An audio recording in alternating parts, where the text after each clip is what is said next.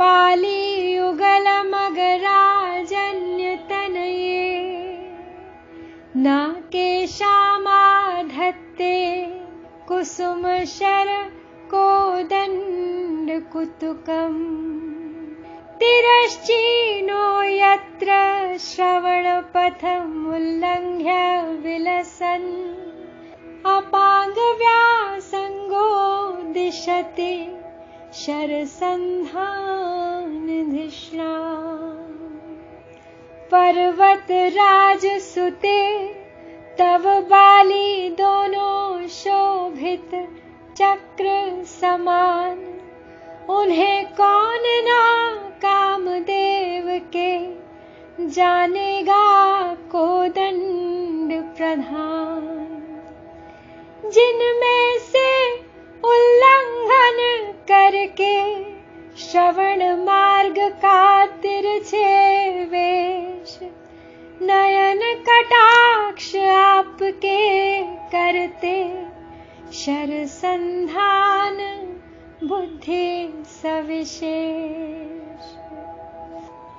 हे पराशक्ति, हे पर्वत राज की पुत्री, तेरी दोनों वक्र कनपटियाँ धनुष के कोणों के समान प्रतीत होती हैं। भला किसकी बुद्धि कौतूहल नहीं करेगी? उन्हें देखकर जो प्रतीत होती हैं, पुष्प बाण धारण करने वाले अनंग के धनुष के कोणों के समान।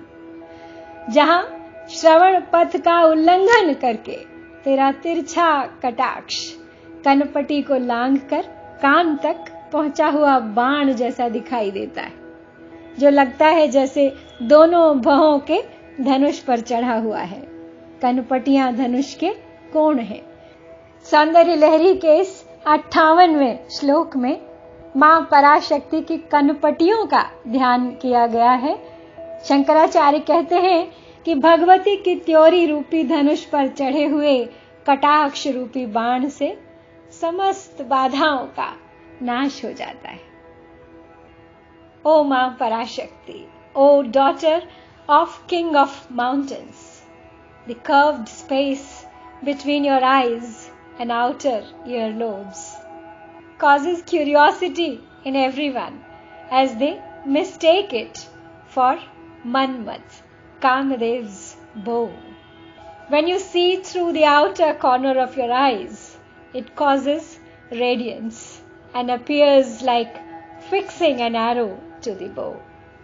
This 58th verse of Lahiri describes the place between outer corner of our eyes and earlobes. This place appears curved and hence compared to the bow of Kamadev, Manmat. It is also said that when she glances sidewards, her looks cause mental disturbance in the mind of Shiva who had burnt Manmat to ashes. This verse also subtly talks about the love between Shiva and Shakti, conveying the creative aspect of the divine. Love forms a part of life where it does not get merely restricted to amorous feelings. When anger and hatred sprout in one's mind, the mind becomes fully corrupted Positive thoughts lead to positive mental attitude, which includes love and compassion for others. Only in this state of mind does she begin to manifest. This verse also indicates a quick meditation involving eyes and ears. By focusing both the eyes on the ears, one can feel the vibration in Agya Chakra, and these vibrations become stronger in a few minutes. If one pays attention to these vibrations, one can enter into a trance that can last longer than a few seconds, maybe a minute or two. आइए अब नौ बार पुनः इस श्लोक का उच्चारण करते हैं और आज का जप संपन्न करते हैं अरालम ते पालियुगलमगराजन्यतनये। न केशामाधत्ते कुसुमशर कोदण्डकुतुकम् तिरश्चीनो यत्र श्रवणपथमुल्लङ्घ्य विलसन्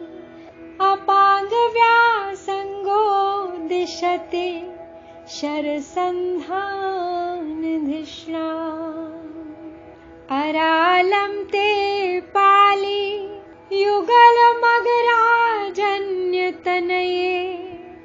न केशामाधत्ते कुसुमशरकोदण्डकुतुकम्।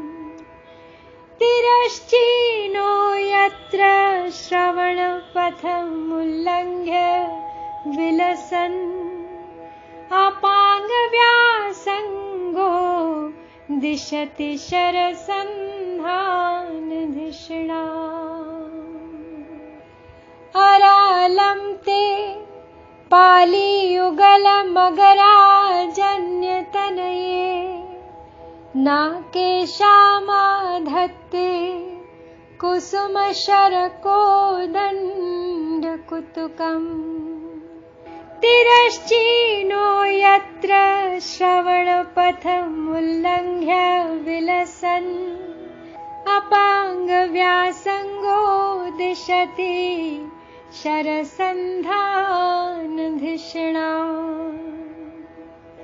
अरालं ते पाली युगलमगराजन्यतनये। न कुसुमशरकोदण्डकुतुकम् तिरश्चीनो यत्र श्रवणपथम् उल्लङ्घ्य विलसन्। अपाङ्गव्यासङ्गो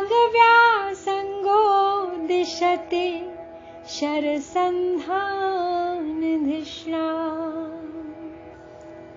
अरालं ते पालीयुगलमगराजन्यतनये न केशामाधत्ते कुसुमशरकोदण्डकुतुकम्।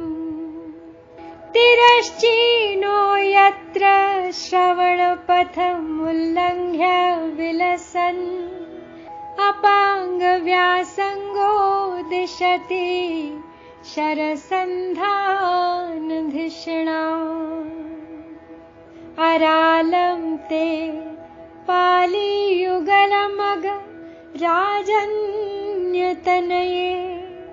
न केशामाधत्ते कुसुमशरकोदण्डकुतुकम्। तिरश्चिनो यत्र श्रवणपथमुल्लङ्घ्य विलसन् अपाङ्गव्यासङ्गो दिशति शरसन्धानधिष्णा अरालं ते पालीयुगलमगराजन्यतनये। न केशामाधत्ते कुसुमशर कोदण्डकुतुकम् तिरश्चीनो यत्र श्रवणपथमुल्लङ्घ्य विलसन्। अपाङ्गव्यासङ्गो दिशति शरसन्धानधिष्णा अरालं ते पाली युगलमगराजन्यतनये। न केशामाधत्ते कुसुमशर कोदण्डकुतुकम्।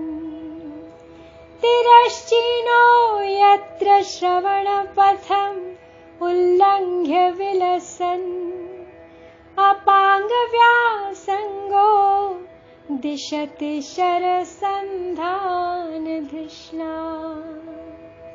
अरालं ते पालीयुगलमग राजन्यतनये न केशामाधत्ते